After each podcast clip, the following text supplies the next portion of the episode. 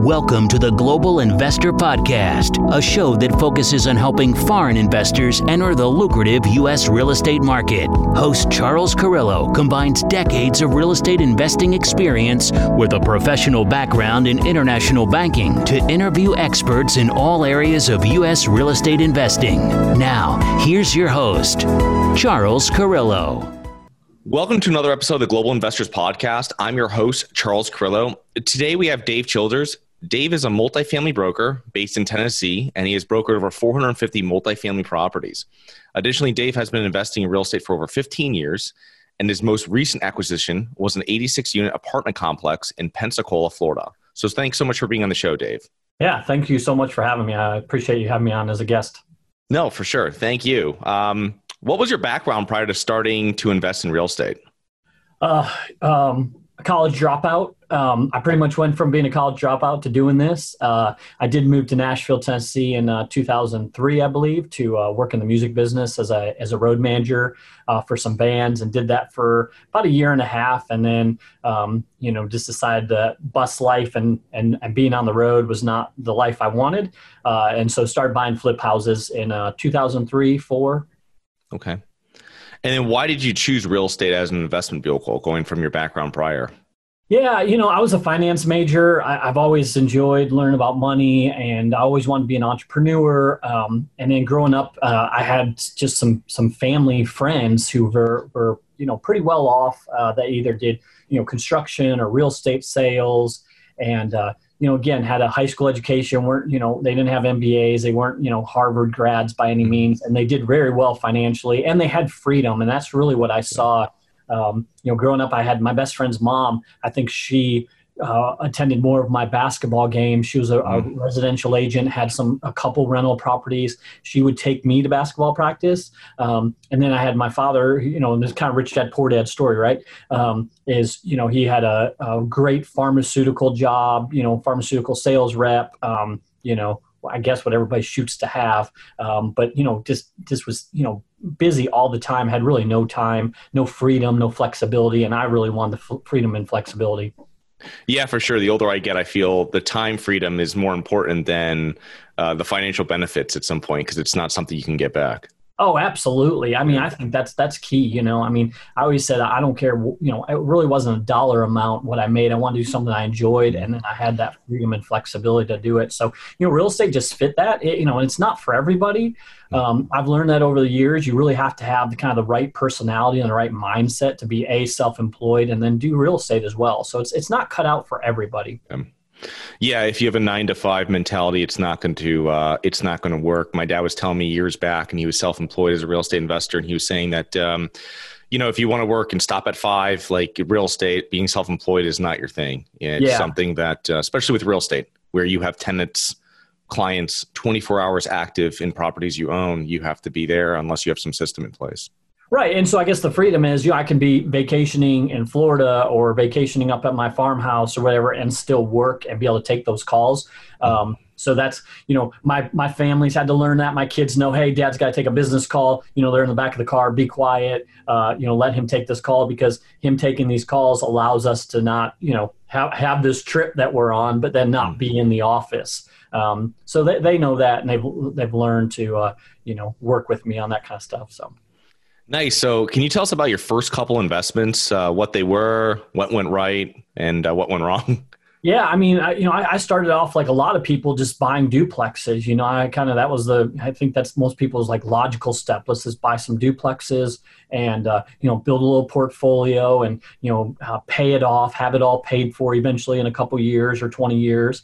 Um, and so that's really where it started. I started uh, teaming up with people, partnering with people. Um, before the word syndication, you know, was really popular or raising, you know, all all that.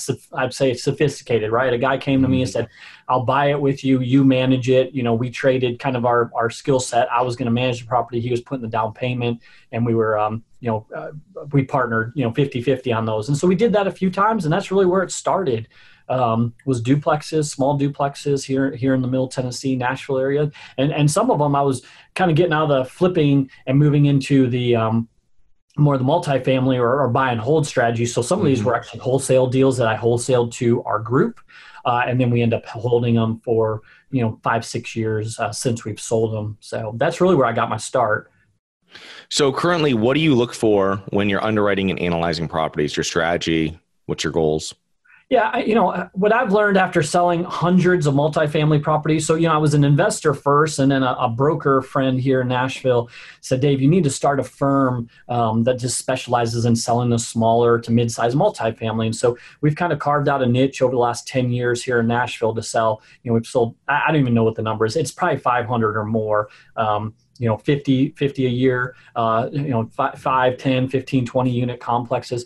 Um, and so what i've learned doing that is everybody kind of has their different you know criteria of what they're looking for. I meet people who are very very high net worth. They don't want fixer uppers right they want something that's turnkey. They don't have time to manage it. Then i mean i have this friend ed and i always used to say ed would buy the house that has the tree growing through it right? And he did. He'd buy the $12000 house that had a tree growing through it. He liked that kind of project where i have doctors and attorneys and business owners are like man i don't have time for that right?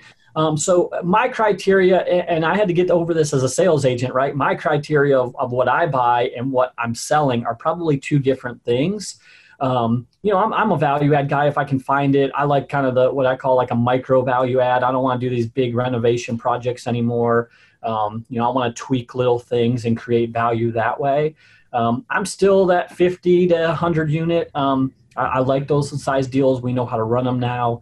Um, you know, something that still has meat on the bone. Um, you know, where there's some uh, mom and pop type, uh, you know, operations going that we can come in there and fix and, and cure those things. So you uh, spoke a little bit about your brokerage and um, how the niche you have, and that's great because I have um, I have a friend of mine that has a similar size brokerage here in Florida. That with the focus, the niche of what they're focusing on, because normally you'll find with um, multifamily, let's say uh, in particular, the brokerages will be all over the board. You'll get an email for a seven unit, and you'll get an email for an uh, you know a seven hundred unit. So. Um, can you expand on that business and uh, why you started? Other than having the niche, um, what were the other reasons when you were out in the marketplace beforehand? Yeah, so I mean, I I I, I tell people we're a hybrid, right? We're you got mm-hmm. commercial and residential, and we're kind of in this middle.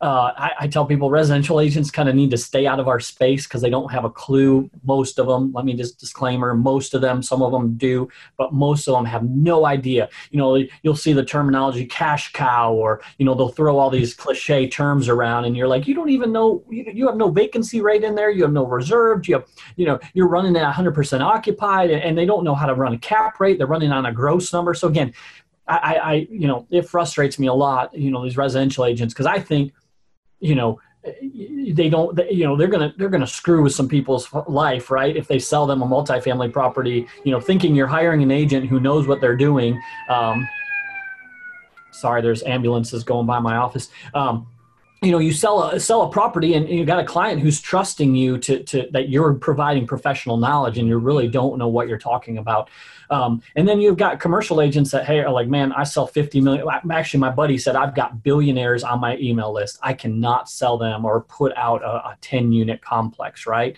So we've just kind of created a great referral business. Um, you know, a lot of those guys they get the call from the 10 10 unit you know operator, and you know they end up referring it to me. And and I again now I've kind of after doing this so many years really figured out the differences how you finance, how you manage uh, a 10 unit versus a 100 unit. Um, and so the bigger brokers and, and operators will call me sometimes and or appraisers and say, how would you underwrite this? Or how would you look at it? How would you manage it? And start kind of um, picking my brain and asking us those questions. So, you know, there's a lot of differences though. I mean, you, you buy eight, nine hundred thousand dollar apartment building, you're going to have to probably get a bank loan, right? Mm-hmm. Where you go to a million five or a million two apartment building and now you're getting you're qualifying for freddie or fannie sbl so you know financing's different managing some different you know you can't have a a property manager sitting on site on a 20 unit complex. So you got to get a little bit more creative um, when you're doing it. So that's that's what we've carved out. Um, you know, I had a real estate license. I was a residential agent when I first started buying multifamily, and I hated that. I hated taking people, you know, sorry, but I just, I'm not a warm and fuzzy type person. I like numbers, I like returns, I like making money, right? And so I, I didn't like when I walked somebody in a, a fixer upper house. I knew they were walking into fifty, sixty thousand dollars in equity, and they didn't want it because they didn't like the paint color, right? I just like wanted to pull my hair out. So you know, you kind of find where that's what I love about real estate. You kind of find what you enjoy doing. I enjoy numbers. I enjoy showing people how to increase the value, how to increase the NOI, you know how to kind of play around with cap rates and all that so it's it's kind of uh, you know kind of found me i guess in, in a way yeah no no and i i can uh, side with your friend ed there i once bought a property with a hole uh, you could look right into the trees through the roof yeah and yeah. Uh, before i closed it i had one of my contractors come over and uh, drape the whole house with a, a blue tarp because i was like oh we're buying this thing we're putting above asking all this kind of stuff and um, a lot of people don't want to you know they don't um, they don't want to deal with it. They don't know what they're dealing with. And especially higher net worth people that are looking more for a stabilized property, it's going to be a whole different, um, a whole different asset they're looking for. Right. But, um, so you work with a lot of new and seasoned investors within your brokerage. What mistakes do you see investors uh, commonly make? Um, that's a hard one. Um, you know we we pride ourselves on coaching people um, really i mean that's kind of this residential investment advisors come in. You know we don't just help people buy a property and say well good luck you know we'll see you in a you know couple years. We really hold their hand. So i've had a, really good success rate with our clients just you know being very successful uh, in this business because again we're providing them with all these resources and i'm always a, just a phone call away right um, to answer questions for them.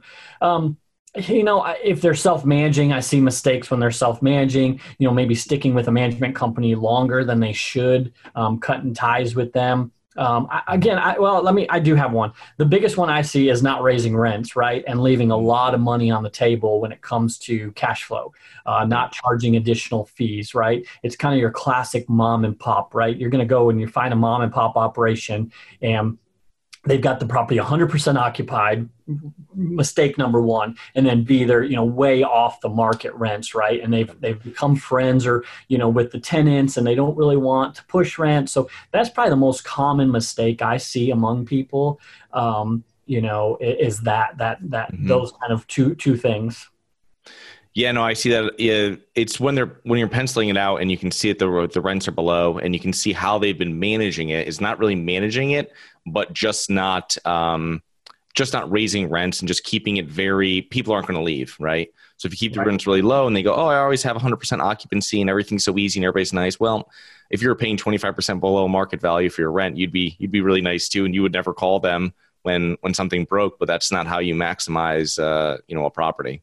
Well, there there was one time we were selling a, a small complex, and, and, and the owners, you know, I said, "Look, you're you're like two hundred dollars off market on these these one bedroom units," and and you know, we kind of went back. Well, I don't know. I said, "You you really you're, you're exactly right. You don't know. You don't know what the market rent is." I said, it could be a thousand dollars more. You really have no clue because you've never tested the waters to figure out where that market rent is. So sure enough, we sold the property. There was four of those tenants that were two hundred dollars, two fifty off market rent you know, they sent them all four notices saying we're, we're taking your rent up to market. Three of them out of the four decide to stay, right? Hmm. You know, so just a quick calculation 200 times three tenants times 12 months, and then apply a five or six cap rate, you know, it's probably hundred thousand dollars in value that owner lost. Um, you know that again, where we deal in this kind of space of small multifamily, we deal with a lot of mom and pops. We're not, you know, dealing with you know the syndicator or the big large firms that own thousands of doors. Um, mm So I've met people that don't have P&Ls, they don't have a separate bank account, they don't have leases. They, they have leases, but they're out of date, and they got verbal agreements with um, tenants on what they pay. Um, so again, we've actually got a buyer's guide. If anybody wants to, e- or a seller's guide, if anybody wants to email me, I'll sell. I'll, I'll send this uh, just a seller's guide, just kind of the top ten things that I think you need to have um, when you're getting ready to sell. And some of it's simple, and some of it you're going to think, "What? You, you've seen that?" And it, I have. Um, and it ends up costing the sellers sometimes millions of dollars in value by not having bank statements or P&Ls or rent rolls. I mean, that's some, some of the most simple stuff. Um, and so we, we try to, you know, if somebody's thinking about selling, we're, we're trying to work with them to make sure they have all these, you know, ducks in a row to get ready to list it. Right. Because if you're buying that, you're going to have to recreate those documents. So we were underwriting a property years back, and their accounting was done on the side of their business bank statements. Oh my and, god! and you're like, you got to be kidding me. So if I'm going to get a deal on it, we'll go through and we'll, we'll put this into a spreadsheet. But it just, it just goes to show you that they didn't even put it, they wouldn't even open up, you know, your free Excel spreadsheet and uh, pop some numbers in there, just working out who owed what on a uh, on a bank statement, which is normal if you don't have to account to anyone and you it's your property, you own 100 percent, and right. you just need to pay taxes, insurance, and your mortgage. Um, no one else is looking over your shoulder if those are paid. So, right, right. Um, so if a if a new investor, let's say, reached out to your brokerage, interested in investing in properties, what could they do to show you that they were a serious investor that uh, you know would warrant your time, showing them properties, sending them properties, everything you do with uh, your clients? Yeah, I mean, I think it's a lot about you know effort, right? Are they just going to call us and, and, you know expect us to send them you know the, the best deal right away, right? When I've got a, a huge buyers list and uh, you know seasoned people that I've worked with for years. Uh, we were just on a Zoom call a couple uh, nights ago uh, with Julie Holly, another a lady I know, and she we were talking about the same thing. How do you get into brokers? You know, uh, make a point to go visit them. You know, get in the car. Like if you're in a different market, you really need to go there and spend time. So we have people from California you know they'll fly to nashville and spend the weekend with us we'll show them properties we might not have the property that they're going to end up buying but we'll show them something that would fit into kind of their criteria right? You know this is our price range you know this is the kind of you know we want to see or b property we like you know newer construction versus old uh, and, and we'll spend that time with them. But again they're showing us the effort. Um, I'm actually I've got a coaching student right now, and you know we're looking at other markets. I'm kind of teaching him these things. You got to go there. You got to meet with brokers. Go go look at properties. Um, you know, give them feedback on on what what you're seeing and what why you can't pay you know a four and a half cap for that property give them that feedback and they'll start seeing that you actually know what you're talking about um, and you're responsive and that you're serious but again it's follow up with the brokers um, you know we have people that call us one time and then they think that they're just you know on our list. I mean i've got thousands we can't keep up with you know when i'm buying when you're buying oh i don't have the money i'm ten you know like you you've got to keep following up not bug them not call them every day but you know maybe you know every other week three weeks if you're serious you know don't waste their yeah. time you're not really going to be ready to move on things. Um, so I'd say those are, you know, don't call and say I'm looking for owner finance deals, right? I mean, those are, you know, I, went to a seminar last night, um, and don't BS us. That's I, I, hate that, right? I mean, I've been doing this long enough. Uh, you know, I've got a, a, large, a pretty decent portfolio of my own. I, I can sniff you out so quick if you don't know what the hell you're talking about, right? So I'd rather have you call me and say, I don't know anything. I'm getting into this. Will you help me? Versus, um, um, you know somebody that's going to spout out all these terms that they think they know what they mean but they don't um, and and i think the real genuine people in this business that i've met if you have that attitude they will take the time with you um, and teach you and, and lead you uh, in the right direction Right, for sure. Yeah, I, I, agree. The with commercial brokers, you can use a good commercial broker for finding um, all the other parts of your team really with all the oh, referrals and everything with it. And um, when people ask me about speaking to new brokers i would always say well figure out be very exact in what you want. Um, i like this city i like these neighborhoods i want 6 to 18 units i want this. And i remember like you said going and meeting them i went one time to meet a broker and i left and uh, i left with an 18 unit off market deal yeah. um, that they were giving me uh, before it went up and they listed it. But uh, so it's very, very powerful. And I asked him, "You want me to sign something?" He said, "You know, no, don't worry about it." And it was like the amount of trust you had with just having coffee with someone is amazing. And yeah. um, I mean, that's a little bit more difficult today where we are, but um, it's something that. Uh, you know, you can do it in other ways, but kind of being exact of what you want because someone says, I want to buy a multifamily. Well, is that 60 units? Is that six units? Is that 600 unit pro, uh, portfolio? I mean, it doesn't, you know, it can, that doesn't mean anything. Yeah, yeah. I mean, is it student housing? Is it class D? Is it LIHTC? Is it low income? Is it class A? You know, urban? I mean, what what is it, right? You know, and so yeah, I think that's very very good very good information right there. Be be as specific as you can uh, on what you're looking for, and then yeah, you know, if you're serious, then you should be able to be serious enough to come down here and meet with me and put the effort. Don't, you know, well, I got a nine to five. Well, I'm sorry. Like if you're talking about buying a couple million dollar asset, you should be able to find the time to come meet with me and my team. Um, and then yeah resources that's a great thing. You know we try to you know when we're getting ready to list a property we're doing it right now. You know we'll go to our insurance agent that does mostly multifamily. You know we'll go to our freddie and fannie lenders. We'll get the property manager on board and really try to you know almost have all these resources. So you know we're really just looking for someone who you know brings a down payment and qualifies and uh, you know really create the whole business or help them you know do as much as we can on the front end. Yeah, that's awesome. And uh, speaking about having other resources, um, it's one thing that we don't hear too much of with uh, we were talking a little bit beforehand uh, in regards to asset management and how important is asset management or, or managing your property manager when i say asset managing uh, when investing in real estate?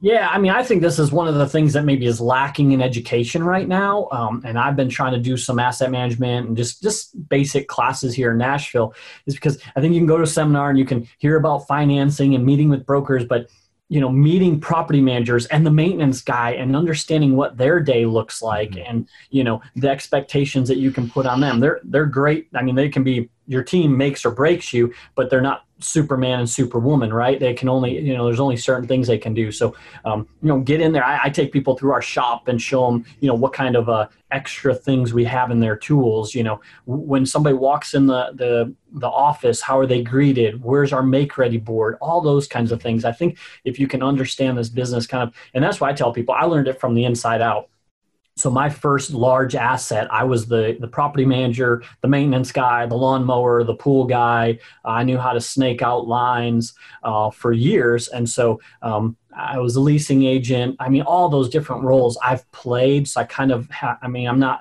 an expert but i know enough now uh, to um, you know give direction and, and know what i'm asking for so again get to know how the business works on a day-to-day mm-hmm. operation uh, is key um, because it's you know it's going to protect you in the long run if you you actually know what's happening on site.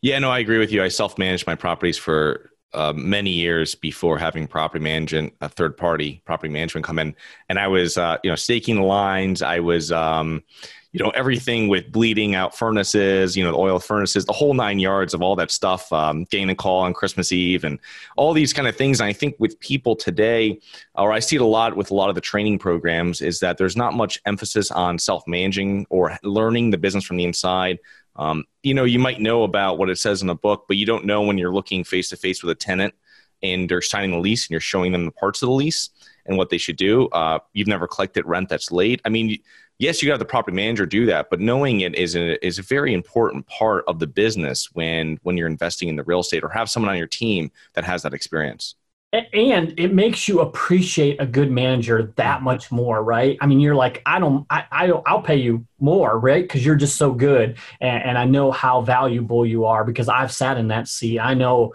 getting those calls at midnight are not fun so let's figure out how to not get those calls and you know so it makes you really appreciate the people on site uh, that work for you and you know I, i'm a. It's funny. I've become like a tenant advocate, right? Like I, I, I believe in taking very, very good care of our tenants because they're the ones that pay our bills. And so, you know, with the firm, I've, I've fired clients who I find out after the fact are slumlords and not mm-hmm. fixing things. I don't want my name on that, right?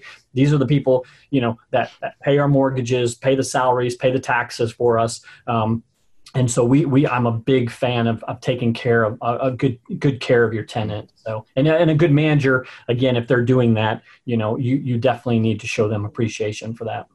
Yeah, exactly. So, what recurring traits do you see in your most successful property owners um, that you guys work with, whether through the brokerage and um, or outside of it?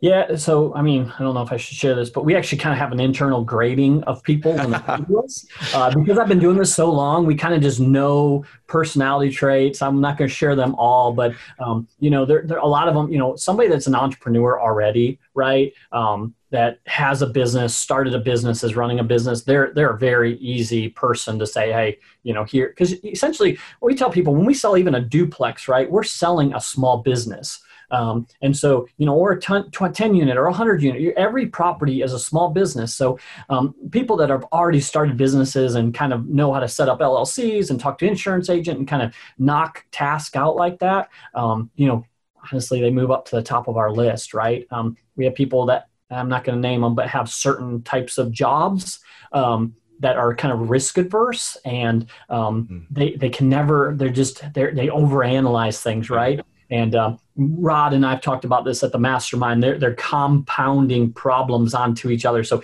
you know, they're sending us mm-hmm. offers at 50 cents on the dollar. Um, and they'll never get past that. And so, uh, you know, um, you know, our best clients again are I'd say are, are business owners and, and, entrepreneurial type of people. Um, and then there's these people that you just, man, they're just never, you know, yeah. going to get over get over some of these these concerns they have.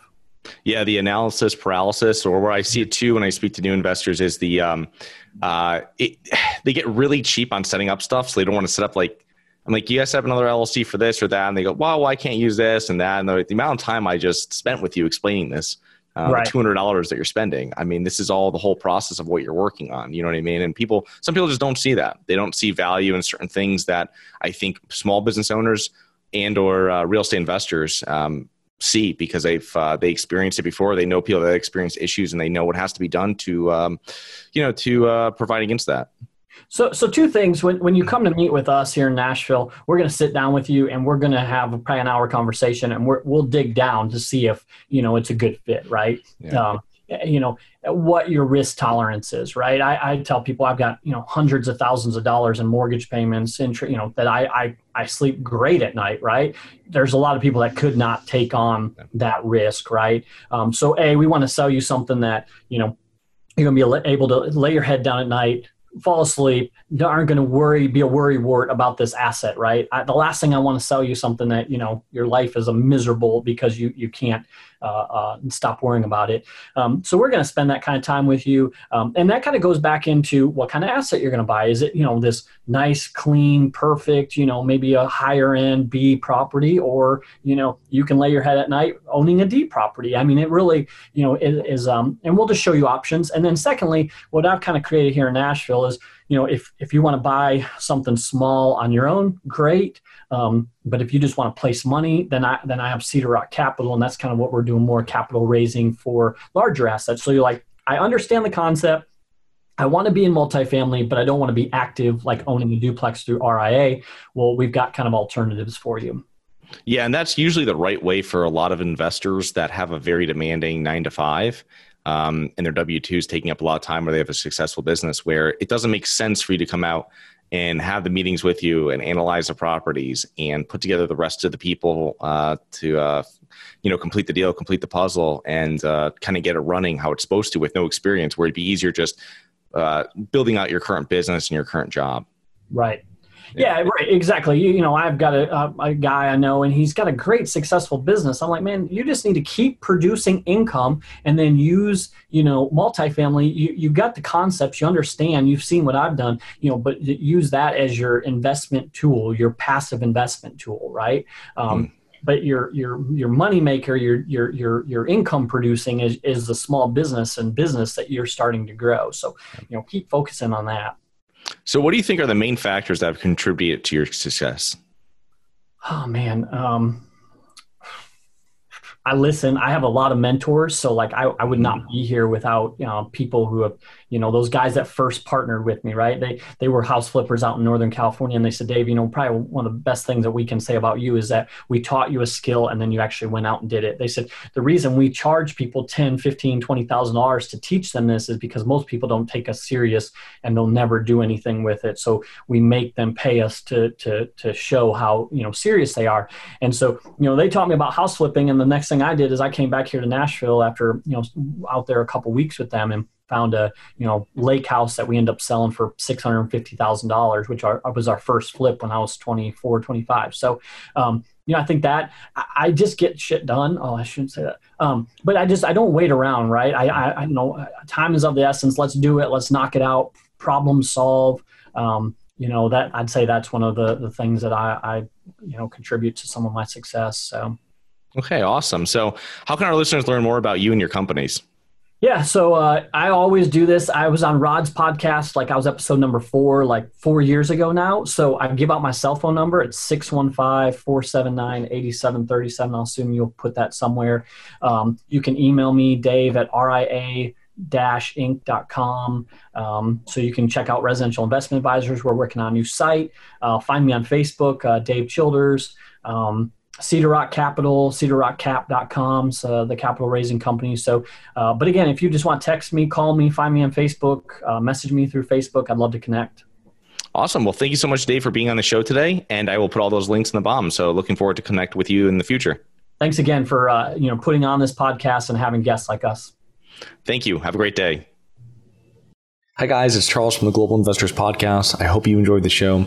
If you're interested in getting involved with real estate, but you don't know where to begin, set up a free 30 minute strategy call with me at schedulecharles.com. That's schedulecharles.com. Thank you. Thank you for listening to the Global Investor Podcast.